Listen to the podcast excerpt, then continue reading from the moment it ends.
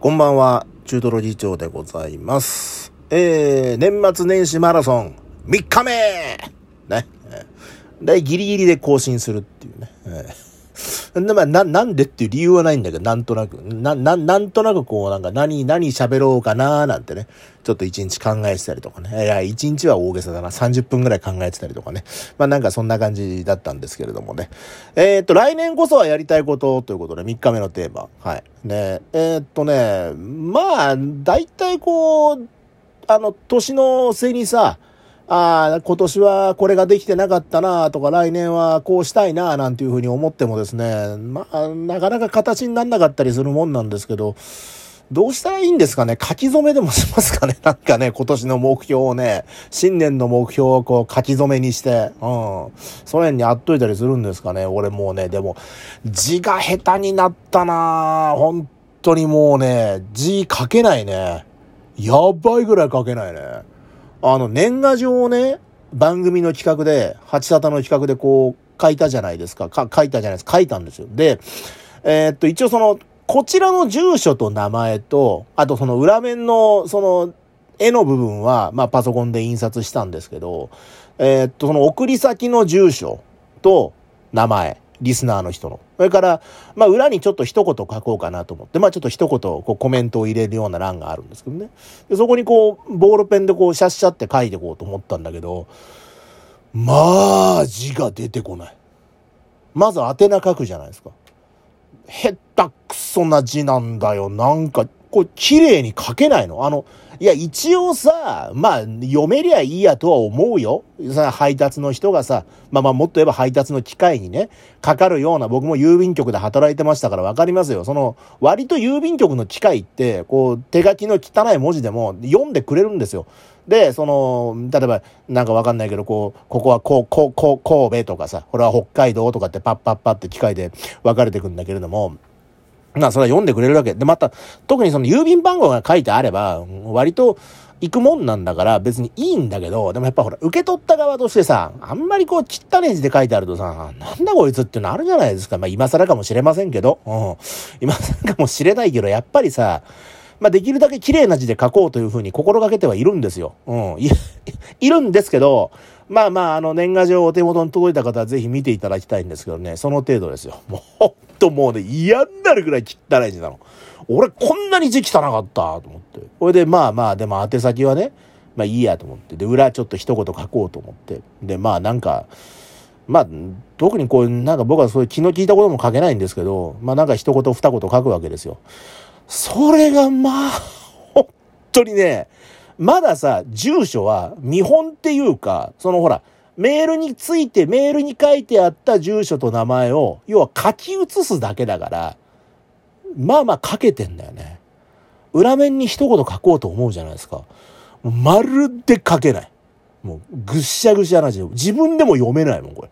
あと漢字が書けない。漢字が全くわかんないから、あの、よろしくとかも書けないもん。まあ、もうなんか年賀状だからさ、もうよろしく4649でいいかなと思うんだけど、小学生かよ、そんなのっていうのはあるし、なんかね、むちゃくちゃやったよ。でも、冷静に考えたら、まともに字書くことって俺ないんだよね。俺の人生、人生とか俺の生活で。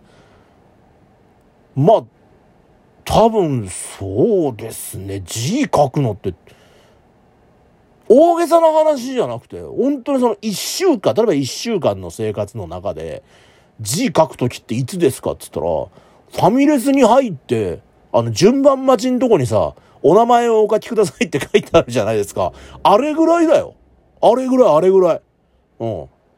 あれぐらいしか字書かないから、そりゃ字もわかんなくなるよね。で、ほら、ネットをやってると、まあ、読めはしますよ。読む分にはね、読めるんですけど、字書けなくなるっていうのは特になんか俺顕著な気がするな。まるで字書けなくなったから。ちょっと待って、じゃあ、じゃあさ、来年は何？字の勉強をしますって、こうなんか、綺麗な字？な、な、な、なんていうのこう、綺麗な字を書くってなんて言うんだろうね。あの、日編のみこちゃんみたいな、そういう感じが。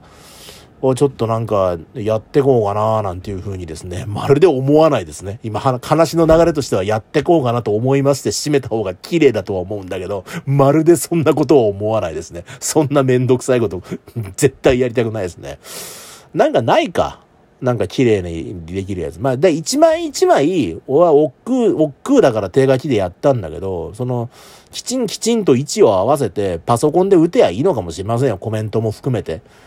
うん。でもなんかほら、その 年賀状制作ソフトのさ、使い方を覚えるのめんどくさいじゃないですか で、あと、その、俺のパソコンのスキルだと、あのー、なんですかね、こう、皆さんからいただいた住所を、こう、パソコンでカタカタって打つよりも、あの、手で書いた方が早いんだよね。うん。はい、早いんだよ。俺のパソコンのスキルだと。その年賀状ソフトの使い方を覚えるところから始めないといけませんから、それはちょっと難しいかなっていうのもある。それはあるから。まあなんか、いたしかゆしってとこなんですけどね。その他はなんか来年から始めようなんていうのは、どうせ始まんねえしな。ああ。っていうのが強いかな。あの、結局今あること、今やらなきゃいけないことを、もうなんか、ちゃんとやってったら、きちんきちんとやってったら、プラスアルファでできることなんかないですよ、そんなの。うん。で、1日は24時間しかありませんからね。それはもうどんな人でも平等に1日は24時間しかないんで、その24時間の使い方を変えられない以上は何もできないというのが、今以上のことは何もできないというのが、多分、極めて自然な答えなんじゃないかなと思うんですよね。なんかその年末だからさ、なんか気持ち盛り上がって来年はこれをこれをって言うけれども、言う人はいるけれども、じゃあそれをやる余裕はあなたにあるんですかって、それをやる時間はあるんですかと、多分な、ほとんどの人ないと思うよ。そんなもうなんか暇で暇でしょうがないっていう人だったらさ、そうかもしんないけど、まあね、普通になんか働いて家庭もあってみたいな人がいたらさ、まあ、仮にこの、なんていうんですかね、その、時間が、空き時間があったとしても、やっぱり優先順位ってあるわけじゃないですか。だから家族がいたら家族に使おうとかさ。ね。うん。なんかこう、お仕事の勉強をしようとかっていうような形に多分なるでしょうから。まあだから、家族のために時間を使うっていうのが目標であればそれはいいのかもしれないけど、なんか全くその畑違いなことを始めようと思うのは、なかなか難しいんじゃないかななんてね。えー私は思う次第でございますが、まあでも、まあもうちょっとこう、なんか、なんか、できる時間が増やせれば、いろいろやれるんだろうなとは思うんだけどな。でも多分ね、あの、年取るとね、あれなんですよ、その、だんだんだんだん時間過ぎるのがね、早くなっていくんですよ。で、まあそんなことはないから、体感として早くなってくるのは、まあなぜかっていうことを突き詰めると、なんか、時間の使い方が下手になってってんのかなって気がするんだよね。うん。なんかな、もっと効率的に使えりゃいいんだけど、でもそんなさ、日常生活からさ、効率とかさ、生産性とかさ、もうそんなん気にしてたらさ、もう疲れちゃうでしょ、そんなの。冗談じゃないでしょ、そんなのって思うわけ。うん、で、そうすると、結局え変わらないと。で、むしろその年齢が、その、年齢を重ねる分、えー、やれることは減っていくから、なんか、また多分来年の今頃には、あーっていうね、あー、こんなんできなかったな、あんなんできなかったな、みたいな風に、まあ、ぐだぐだぐだぐだ言うと思うんですけど、まあ、その積み重ねが人生なのかな、なんていうふうにね、えー、思います。はい。ということで、3日目はこんな感じでございました。明日も更新しますので、ご期待ください。バイバイ。チュードロ議長でした。